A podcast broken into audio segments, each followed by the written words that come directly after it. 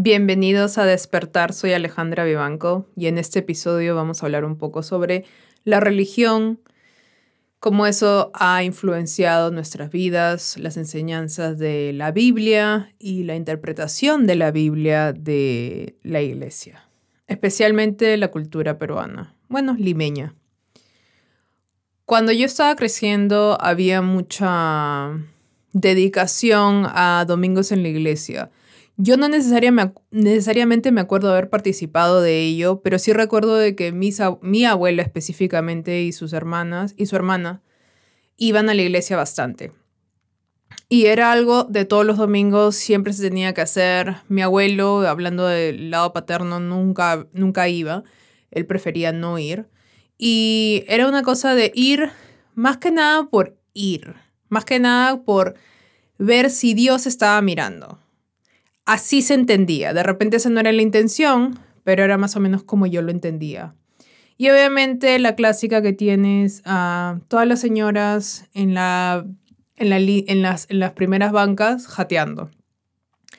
Y cuando yo he ido a los sermones, nunca he sentido una conexión con este ritual de este, rezar y hacer y te liberan tus pecados, te comes la hostia, este, escuchas lo que es la interpretación o el tema del día y te vas a tu casa absuelto. Si quieres te confiesas, si no, no. Hay bastantes capas que explorar cuando se trata sobre la religión, porque nosotros creemos o nos han enseñado, al menos a mí y a gente que yo conozco, de que Dios, la palabra Dios, es un hombre que está sentado en el cielo. Y eso no es lo que es Dios para mí. Cuando se trata de Dios, es una palabra que no se puede definir necesariamente porque para nuestro entendimiento es todo lo que existe y más allá de la existencia, porque es la creación en sí si es que vamos por la línea de que Dios es el creador. Hay libros que hablan sobre la palabra Dios, específicamente la referencia de Dios como Padre. Este, si les interesa, Jordan Peterson tiene un libro sobre eso, este, caos, el orden, los mapas, creo que se llama el mapas de significados, este, ya ha hablado sobre Jordan Peterson y él más se refiere al, a Dios Padre como orden. Y el caos es la mujer, o sea, lo femenino. Y lo femenino es el caos porque es la que da a luz algo nuevo. Y para que exista algo nuevo tiene que haber un caos. En fin, es todo un, un, un melee. Pero el punto es de que hay una existencia, hay una enseñanza de que todos tenemos que tener algún tipo de conciencia de que somos pecadores. Eh, ahí, por ahí partimos la historia. Y si nosotros partimos de que ya hicimos algo mal o que vamos a hacer algo mal, entonces vamos a hacer cosas malas porque por algún lado vamos a decir, bueno, me llega el lobo y si soy malo, soy malo y voy y me confieso, lava y repite. Y así no es, porque confesarte, entre comillas, te puede absolver de acuerdo a la religión católica, pero no necesariamente es algo sincero, porque yo he visto mucha gente que utiliza el confesionario este, como una forma de esas puertas de cuando vas al jockey y dan vueltas y vueltas y vueltas y entras y sales, entras y sales. Y así no debería ser, porque el perdón debe ser de uno mismo existe una separación de que Dios está allá y nosotros estamos acá. Entonces nosotros estamos como que separados de la creación. Pero si Dios creó todo y Dios está en todo, Dios está en mí.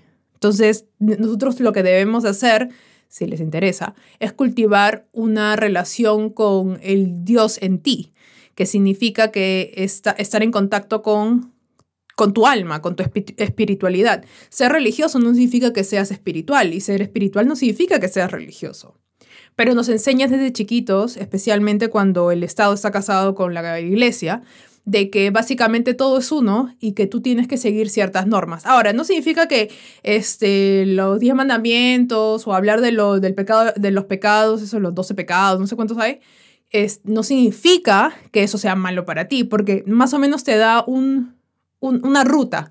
Te da como que un mapa y te dice, mira, esto es más o menos son las reglas del juego y trata ¿no? de evitar esto. Obviamente vamos a romper las reglas, especialmente cuando entramos a la adolescencia. O si nunca hemos crecido, nunca hemos este, visto nuestros traumas y estamos operando de dolor, vamos a seguir este, eh, operando como si fuéramos niños, así tengas 30, 40, 50 años. Pero el punto es de que aunque sea como que establecer las reglas del juego y decir, mira, si tú obviamente cometes entre comillas un pecado, que es cometer un error, no hay problema. Lo que tienes que hacer simplemente es reconocer tu error. Y en ese reconocimiento es donde empieza el camino a uno curarse a sí mismo de los traumas del pasado. Que eso se, eso se, se traduce a voy a ir al confesionario y hablar con el padre. El problema es de que nosotros no podemos darle nuestras, nuestra carga al padre y pensar que él va a tener todas las respuestas porque hay una fórmula detrás de esto, ¿no? Ya si tienes que rezar tanto y de repente pedir perdón por ahí. Pero si uno no está preparado, es como ir al psicólogo, si tú no de verdad no estás preparado para pedir perdón, si no estás preparado para recibir ayuda, si no estás preparado para ir a terapia, si no estás preparado para de verdad confesarte, entonces no vale la pena. Entonces nosotros utilizamos herramientas, entre comillas, espirituales para poder salirnos con la nuestra, porque es algo más allá de, de confesarse, es decir de una forma que tú mismo te puedas oír. O sea, es como que el padre en la caseta es un eco hacia, hacia ti y tú tienes que escuchar lo que tú estás diciendo y de verdad sentir de que lo que hiciste no está bien y que entiendes de dónde viene ese tipo de comportamiento. Es como ir a terapia. Pero nosotros siempre nos quedamos en la superficie. Y tampoco ayuda que nos digan de que básicamente todos somos pecadores. Y cuando ya tú das ese adjetivo, algunas personas sí lo internalizan como que ya, pues si ya soy malo, ¿para qué voy a seguir haciendo cosas? Ojo, tú puedes hacer cosas que no estén bien, no significa que seas una mala persona. Y yo creo que eso es algo que tenemos que aprender, de que cuando nosotros cometemos un error y necesitamos decir la verdad y huimos de esa verdad y no somos responsables y no tomamos responsabilidad sobre nuestros errores o simplemente tratamos de huir del tema o negamos constantemente, eso es porque nosotros internamente hemos internalizado que somos malos, o sea, nuestro ser interno, lo más puro nuestro está mal. Hay algo malo con nosotros, no con lo que hicimos, sino eso se traduce con nosotros y eso es clásico de donde yo crecí. Si yo hacía algo mal, yo estaba mal, yo era el problema, mi, mi ser entero era el problema, mi existencia era un problema.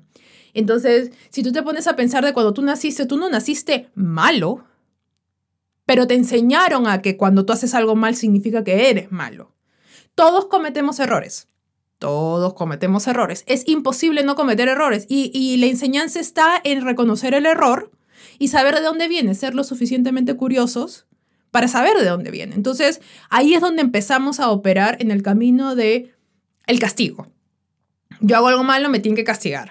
Como lo que, lo que dicen este, las historias, este, los latigazos, cuando las monjas o los curas se dan latigazos porque es el, el ¿cómo se llama? El, el dolor de Jesús, etc. Nos hemos acostumbrado a eso. Nos hemos acostumbrado a que yo prefiero que me tires una cachetada y ya, ya se acabó todo, te engañé, pero ya meterse la cachetada y todo estamos bien. Y no, este, hazme pasar mi penitencia un rato y después todo bien. En vez de de verdad decir, no, o sea, sí, el castigo está básicamente en tratar de mejorar, que es bien difícil cuando practicamos la humildad. Porque el ego le encanta no ser humilde, no ser sincero. Porque si tú cometes un error y todo el mundo, todos nosotros conocemos ese tipo de personas que cometen un error y es como si no hubieran hecho nada. Y rebotan la responsabilidad. Por ejemplo, yo cometo el error, pero, por ejemplo, mi pareja es este, verbalmente abusiva, pero yo lo engaño. Y yo nunca he dicho nada de que es verbalmente abusivo, pero simplemente lo engaño y estoy en una relación donde me manipulan. Y en eso me miran y me dicen, oye, pero tú me engañaste y empiezo a utilizar eso como manipulación. Yo tengo que tomar responsabilidad de haber sacado los pies del plato y haberme quedado en una relación como tal. Entonces lo que tengo que decir es, sí, yo cometí un error. Yo cometí un error. No, no decir, ah, no, es porque tú hiciste esto, yo lo hice, porque entonces yo estoy dándole mi poder a la otra persona. Así sea la persona más buena del mundo, si yo cometo un error, tiene que ser, nunca debe ser sí, pero. Si debe decir sí, 100% te, te la tienes que comer completa. Entonces, cuando tú cometes un error, lo primero que tienes que aceptar y decir es sí cometí un error. Pero existe este miedo constante de que nos están mirando, de que nos estemos observando, el gran hermano, de que no, si yo hago esto, especialmente las personas súper religiosas, yo hago esto, entonces Dios, ¿qué va a decir? Si tú haces eso, mira que Dios te está mirando, porque tiene que haber ese estado de vigilancia constante, de que alguien te está mirando para que tú hagas las cosas bien, en vez de tú hacer las cosas bien. No porque tienes que hacer las cosas bien necesariamente, sino porque te has tomado el tiempo y el trabajo para poder ahondar en los problemas que existen dentro de ti y curarlos, sanarlos, mejorar, tomar conciencia para, para empezar a identificarte con esa parte de Dios que está en ti. Y una muy buena, una muy buena imagen que Ian Lavanzant comparte es cuando habla de Dios, en, eh, Jesús en la cruz. Jesús en la cruz con las heridas después de que ya lo crucificaron obviamente y tienen todas esas llagas abiertas sangrando.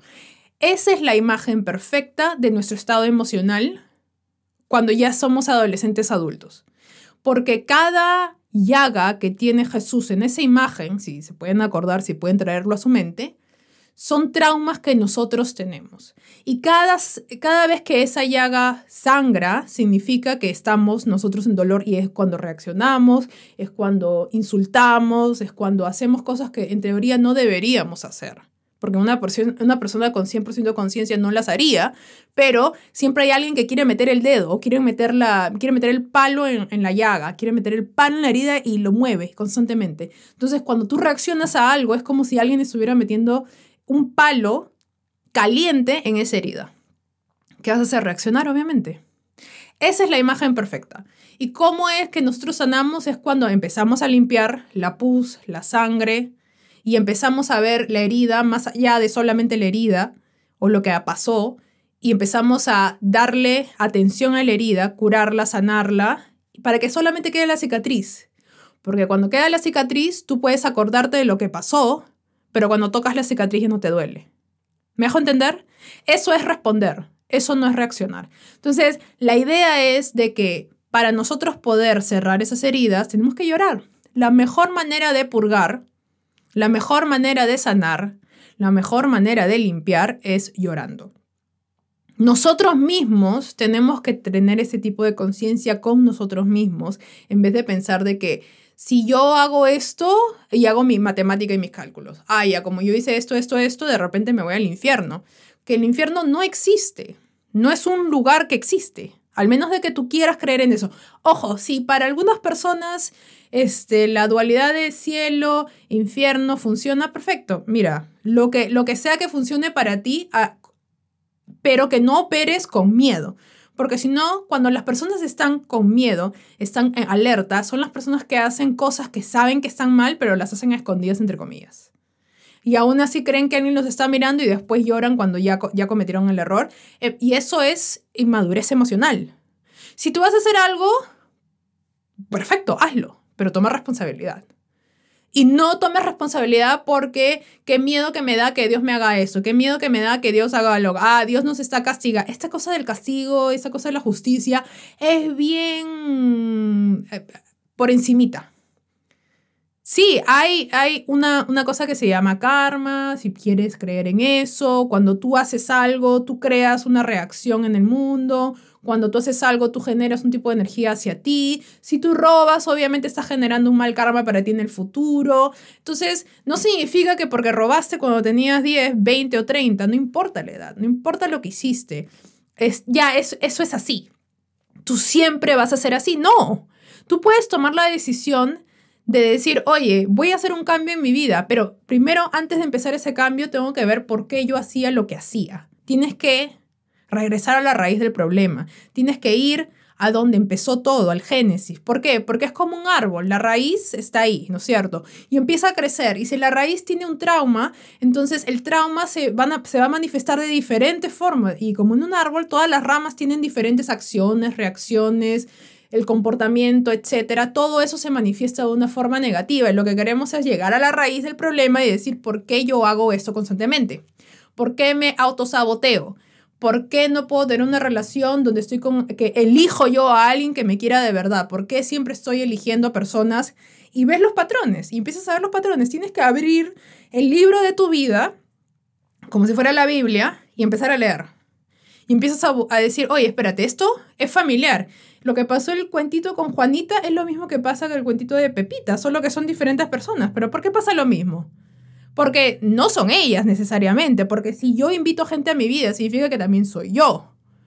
En vez de operar de, ah, no, ella hizo, ella hizo, bla, bla, y empezamos a echarle la culpa al resto para tratar de nosotros ser, es, estar limpios. No pasó nada, yo soy la víctima constantemente o yo no hice nada y tampoco quiero inconscientemente decir nada porque no quiero que me castigue Dios, no quiero que me vea mal cuando vaya a la iglesia, que me juzguen. Es, todo, esta, todo esto es una, una burbuja de te voy a juzgar, te voy a castigar, eres malo, eres mala, te vas a ir al infierno, Dios te está mirando, Dios te está juzgando, vas a pagar el juicio final. Todas estas cojudeces que nos dicen de verdad se quedan en nuestra mente no necesariamente están al frente, pero sí existen dentro de nosotros. Y hasta que nosotros no vayamos a la raíz del problema de la religión, entonces vamos a seguir operando bajo estas cosas. Y es bien fácil para la gente que hace muchas cosas malas decir, ah, no, este, eh, tiras el dedo, a la otra persona y empiezas a utilizar la religión como un arma.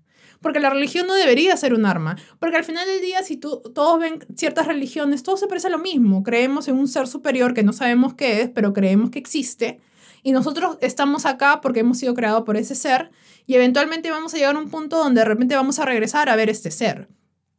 En mi caso yo no creo que Dios sea un ser, yo creo que es una energía y está en todos nosotros. Entonces Dios está en ti, Dios está en mí, Dios está en cada una de las personas con las que nos encontramos porque somos parte de la creación. Cuando Jesús vino y todo el cuento de la Biblia, Jesús fue mandado por Dios, estaba en él, porque tenemos que ver a alguien similar a nosotros, tenemos que ver a otro ser humano haciendo ciertas cosas para nosotros poder proyectar, poder reflejarnos y decir, oye, si él lo puede hacer, ¿por qué no yo? Cuando yo antes hacía este, bastante ayuno, yo decía, no, como Jesús. Decía comentarios así, como Jesús ayunaba, y siempre había una separación de, no, porque Jesús es diferente a ti, ¿por qué es diferente a mí? Si yo soy un ser humano, él es un ser humano. Lo mismo con comparaciones con Buda. Pero ¿por qué Buda es diferente a mí si Buda fue un ser humano? Si les interesa, busquen la historia de Buda. Nació en un castillo y después este, por decisión se fue y quiso ser humilde, pobre para encontrar este, nirvana. En fin. Lo mismo con Jesús. Nació pobre y siempre fue pobre, fue una persona humilde y... ¿Por qué no puedo yo acercarme a esa historia? Ah, no, porque es Jesús. Ah, no, porque es Buda. Pero yo? Si todos somos parte de la creación, no debería de haber jerarquías. Tú, todos estamos en tú a tú. Pero el problema es de que hemos hecho estas historias tan grandiosas que simplemente nos separamos de la creación. Por eso es que nunca operamos al 100% porque nos separamos de lo que es. Somos parte de la creación. Dios está en mí. Yo, Jesús y yo somos lo mismo, igual que Buda y yo somos lo mismo, igual que Jesús y tú son lo mismo. ¿Por qué? Porque son dos seres humanos que vinieron a la tierra y cometieron pecados y tienen que sacrificarse y hacer todo este camino de, redención, pero de forma diferente. Tiene, el, tu camino de redención no tiene, que ver, no tiene que ser como el mío, tu camino de buscar el perdón no tiene que ser como el mío, pero tiene que haber un camino donde uno tenga que reconocer que comete errores, que no los define y que uno puede tomar acción a partir del momento que uno reconoce que sí, yo cometí un error y quiero vivir por el camino de, entre comillas, el bien. Y no, está mal juzgar a la otra persona, pero yo lo puedo entender, porque si tú ves tu dolor, tú puedes ver el dolor del otro. Es así de simple.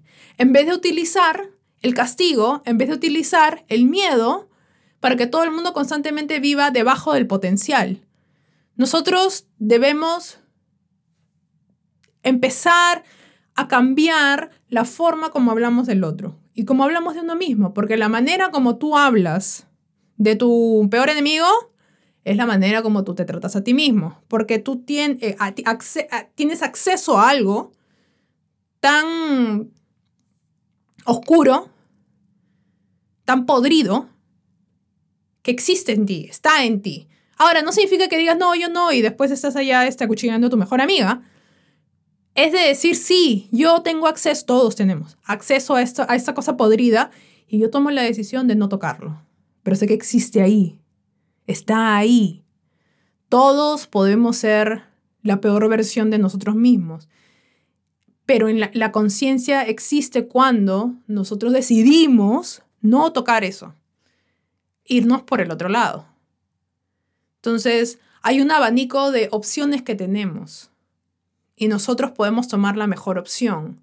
No porque la Biblia lo dice, no porque Dios te va a castigar, no porque tu abuela te dijo que te iba a decir el infierno, no porque X, Y o Z, sino porque uno mismo decide cuando empieza a reconocer de verdad qué es lo que me impulsa a tocar lo podrido. ¿Qué es dentro de mí que resuena en mi alma con esa cosa podrida o en mi ego? Y cómo yo puedo alejarme del podrido. Sé que existe, no lo voy a negar, porque negar está mal, obviamente, porque si existe, existe. Es la opinión que uno tiene de eso podrido lo que hace la diferencia. Entonces, no se dejen llevar por esta narrativa de que hay seres humanos que existieron que son mejor que tú, que son peor que tú, todos vinimos de la misma forma, nos vamos a ir de la misma forma, es simplemente cómo tú decides cada día de tu vida. Cada día que tú te despiertas y tus pies tocan el suelo, es una oportunidad. Y cada día que te vas a dormir, resetea el cassette. Es otra oportunidad cada día. Pero nosotros no lo vemos así porque nos quedamos en esta cultura de, oye, tengo que chambear, oye, plata, la, la. Sí, y es parte de la Matrix, es parte de todo, es parte del juego. Es como si esto fuera un juego. Pero es qué jugador vas a ser tú, cómo vas a jugar y cómo vas a evolucionar. Esa es la mejor forma de uno tomar conciencia. Vivimos cada día como si estuviésemos esperando que algo suceda, que alguien venga para que todo sea mejor, cuando nosotros tenemos el poder de hacer las cosas mejores en este momento. Porque si no lo he dicho antes, lo voy a decir ahora, y si no me voy a repetir. Este momento es el único que existe, ya no existe más. Y después viene el siguiente momento, el siguiente momento. Y así consecutivamente. Entonces, ¿qué vas a decidir hacer hoy que no se base en miedo, que no se base en castigo, que no se base en amenazas. Porque si no, constantemente vivimos en un modo de supervivencia, constantemente vivimos en un modo de tengo miedo, no quiero que nada me pase, no quiero irme al infierno. Entonces no es sincero lo que estamos haciendo, sino lo hacemos simplemente porque asumimos que van a haber unas consecuencias como el infierno. Entonces no es sincero, porque vives con miedo. Y lo que queremos es que vivas al 100% en luz. En fin, ya está todo dicho. Comentarios. Tengo Instagram. Todo está en el enlace. Los veo la próxima semana.